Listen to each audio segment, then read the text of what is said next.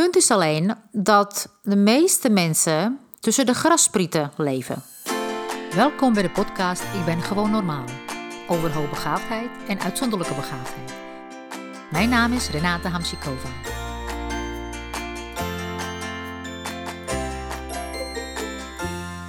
Hallo en uh, welkom bij de podcast van vandaag met uh, als thema het anders zijn als hoogbegaafde en hoe communiceer dat met andere mensen.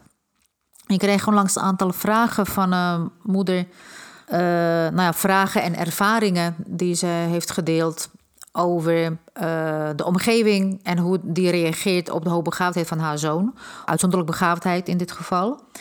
En dat je daar als ouder ja, behoorlijk eenzaam in kunt voelen. En je ook onbegrepen kunt voelen. Ook wat je familie bijvoorbeeld betreft. Ze heeft een aantal punten opgeschreven die ik eh, met jullie wil delen. En uh, ik denk namelijk dat je ook uh, regelmatig tegen hetzelfde punten aanloopt. Zoals bijvoorbeeld het ontvangen van ongevraagd advies op straat. Van wildvreemde mensen die iets vonden van de welbespraaktheid van je kind of zijn motorische onrust of bepaalde manier van praten waar ze opmerkingen over moesten maken. En soms gebeurt het zelfs dat uh, kind gevraagd wordt om iets nog een keer te doen of te zeggen of te laten zien, alsof het een kunstje is. Dus hoe ga je daarmee om met het ontvangen van ongevraagd advies? Hoe moet je überhaupt reageren op, op mensen?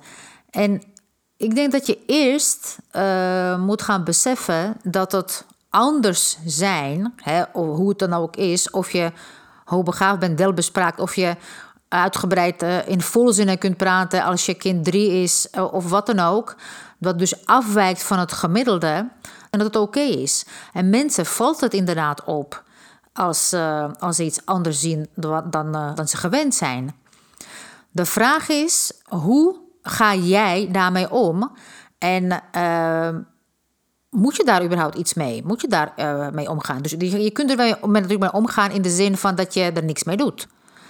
Want mensen praten, zoals jij zelf ook, die praten altijd vanuit hun referentiekader en hun beleving. Jij verhoudt je tot de wereld ook vanuit jouw referentiekader en beleving. Punt is alleen dat de meeste mensen tussen de grasprieten leven dus als je kijkt naar de natuur, tussen de grassprieten, vrolijk uh, klauteren, als een lieve heersbeestje of een muisje of, of een, uh, zo'n soort diertje.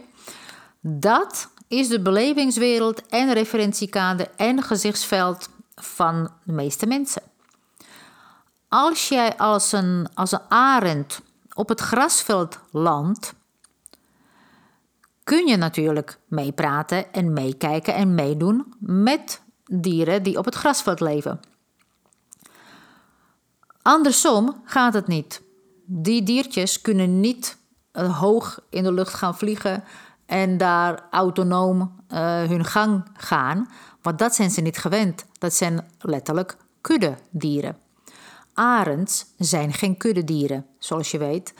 Ze leven heel graag alleen en uh, twee keer per jaar ontmoeten ze anderen. En dan is het meestal op de paren. En dan gaan ze weer hun eigen gang.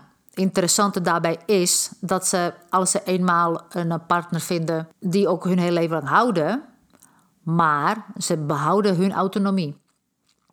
Om autonoom te kunnen zijn, om zelfstandig te kunnen denken en uh, je woordenschat gebruiken uh, en dat ook te durven, daarvoor heb je intelligentie nodig.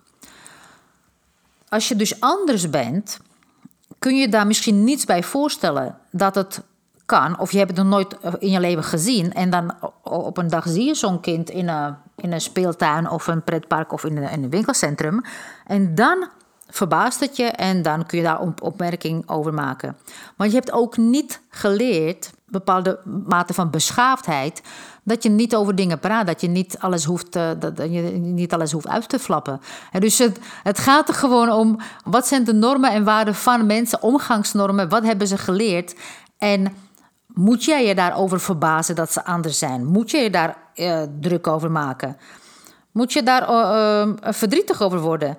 Ik denk het niet. Ik denk dat dat helemaal niet de bedoeling is van die mensen om je verdrietig te maken, ten eerste. En ten tweede, als je daar zo naar kijkt, gewoon feitelijk naar kijkt, is dat hun manier van doen. Eigenlijk gaat het telkens om in alles scheiden fictie en feiten.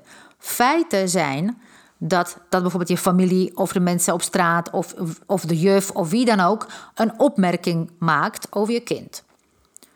Fictie daarbij is, wat maak jij ervan? Raakt het iets bij je? Voel je je eh, weer eens oh, zo voor een keer niet begrepen? Doet het dus iets met je? dat is iets, uh, en dat is voor jou misschien werkelijkheid, maar in feite is het fictie. Want feitelijk is er iets gezegd, jij maakt er iets van. Jij kunt er ook voor kiezen om het te horen en te nemen voor wat het is: een opmerking. Je hoeft het je niet aan te trekken. Je, uh, dus die keuze, wat doe je ermee, dat ligt bij jou. Um, en dat is natuurlijk complexer dan dat, dat ik nu zeg. Hè? Want ik zeg het in twee zinnen, maar dat is complexer. Want wat werkelijk geraakt wordt en waar je als ouder je verdrietig over kunt voelen, dat niet begrepen worden, dat kan ook te maken hebben met jezelf niet begrepen voelen als, uh, als kind misschien al. En dat draag je nog steeds met je mee. En dat uh, raakt je nu omdat je kind ook niet begrepen wordt. Maar hierin is een mooi moment om voor jezelf, om daar iets mee te doen en je kind uh, dat mee te geven. Dus bepaalde mate van weerbaarheid kun je hieruit halen en je kunt hier, dit kun je hierin trainen. wat heeft het mij als ouder geraakt? Wat doet het met mij als ouder en waarom? Dus als familie en vrienden iets vinden uh, dat je bijvoorbeeld iets uh, verkeerd doet, of dat je heel intens kind niet straft. Hè? Want je, snapt wel dat, dat niet werkt en dat dat totaal niet productief is voor hoogbegaafde kinderen. Maar je krijgt daar wel opmerkingen over. En het raakt je, omdat je het gevoel hebt dat je dat nooit goed doet. Al die gevoelens die het bij je, bij je oproept, dat zijn uh, die ficties waar ik het over heb, dat zijn geen feiten. En dat zijn wel signalen dat, er wel degelijk, dat je er wel degelijk iets mee moet. Dus uh, als je, uh, waar ik het ook zo vaak over heb, gaat nadenken hoe word ik als volwassene in dit geval heel en weerbaar? Hoe blijf ik bij mijn kern? Hoe vind ik mijn kern misschien? Hoe blijf ik bij mijn autonomie en authenticiteit? En wat heb ik daarvoor nodig? Om uh, welke mindset, in feite, welke mindset heb ik nodig? Welke gedachten heb ik hierbij nodig om, uh, om mezelf sterk te voelen? En hoe kan ik het aan mijn kind leren?